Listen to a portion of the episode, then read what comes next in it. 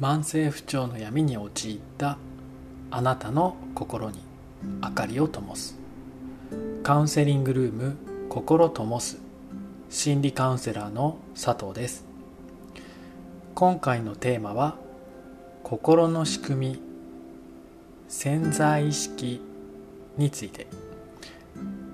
そして内容が意識潜在意識と無意識。潜在意識についてお伝えしていきますね。心は当たり前ですが目には見えません。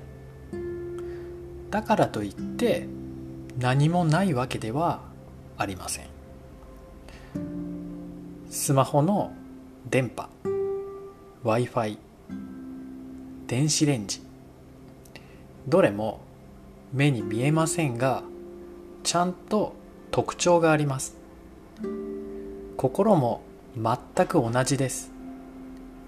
もしあなたが心についての特徴を知っていないのであればまずはこちらを知っていただくことはとても重要になります。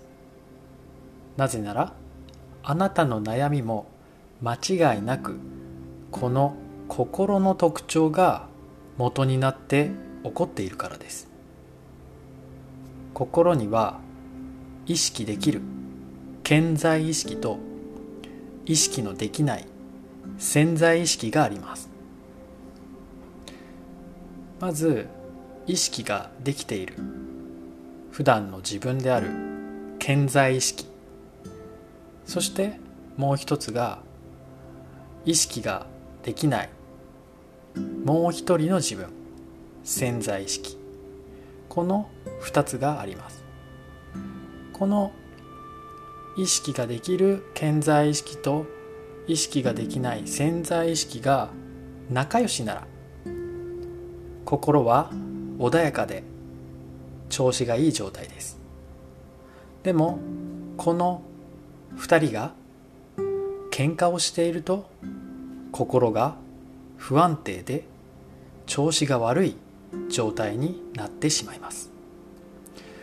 というように普段意識できる方その健在意識の方は良いとしても問題になってくるのは無意識で自覚ができない潜在意識の方です。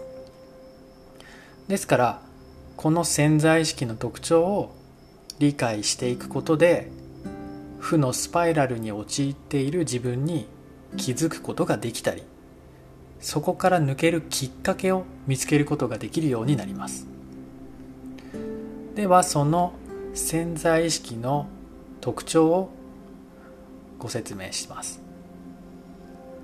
まずは無邪気な子供のようなだいたい3歳から5歳ぐらいをイメージしていただけるといいかなと思います。そしてできるだけこのままの状態を維持したいと思っています。そして繰り返されているものを重要だと考えています。そして自分と他人の区別がつきません。また現実と想像の区別もつきません。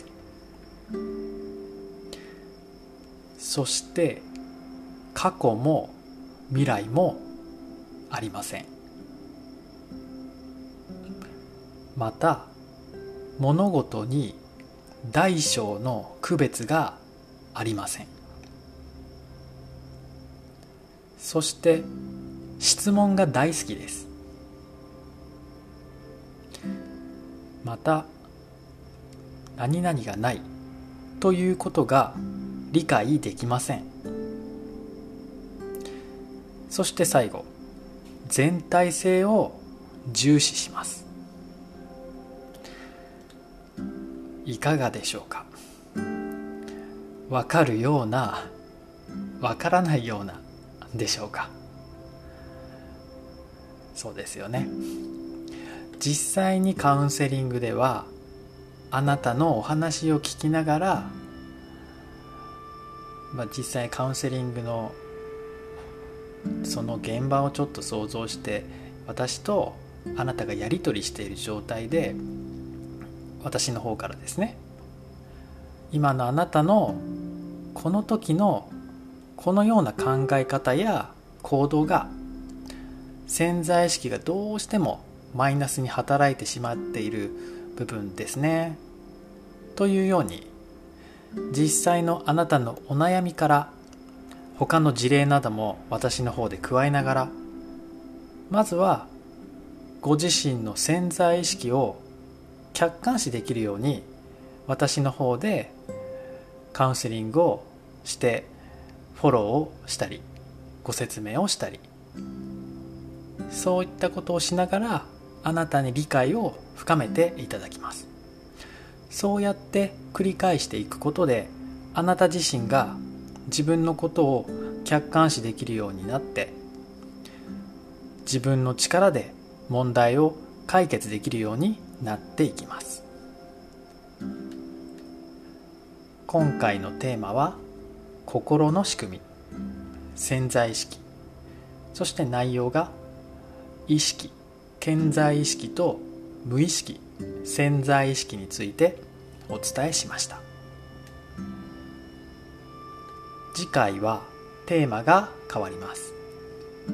病院精神科や心療内科と心理カウンセリングの違い。こちらについてお伝えしていきますね。カウンセリングルーム心ともすでは Zoom によるオンラインカウンセリングを専門に行っております。初回の方は毎月先着となりますが特別価格でお試しカウンセリングを行っております。大変心苦しいのですが現在は継続カウンセリングをお受けになられているクライアントさんを優先していることもありご新規の方は人数制限をしてお受けしております。そのためご予約が取りづらくなっております。ご了承ください。まずはホームページをご覧いただいてご検討していただけたらと思います。それではまた次回お会いできるのを楽しみに。カウンセリングルーム心ともす心理カウンセラーの佐藤でしたそれではまた。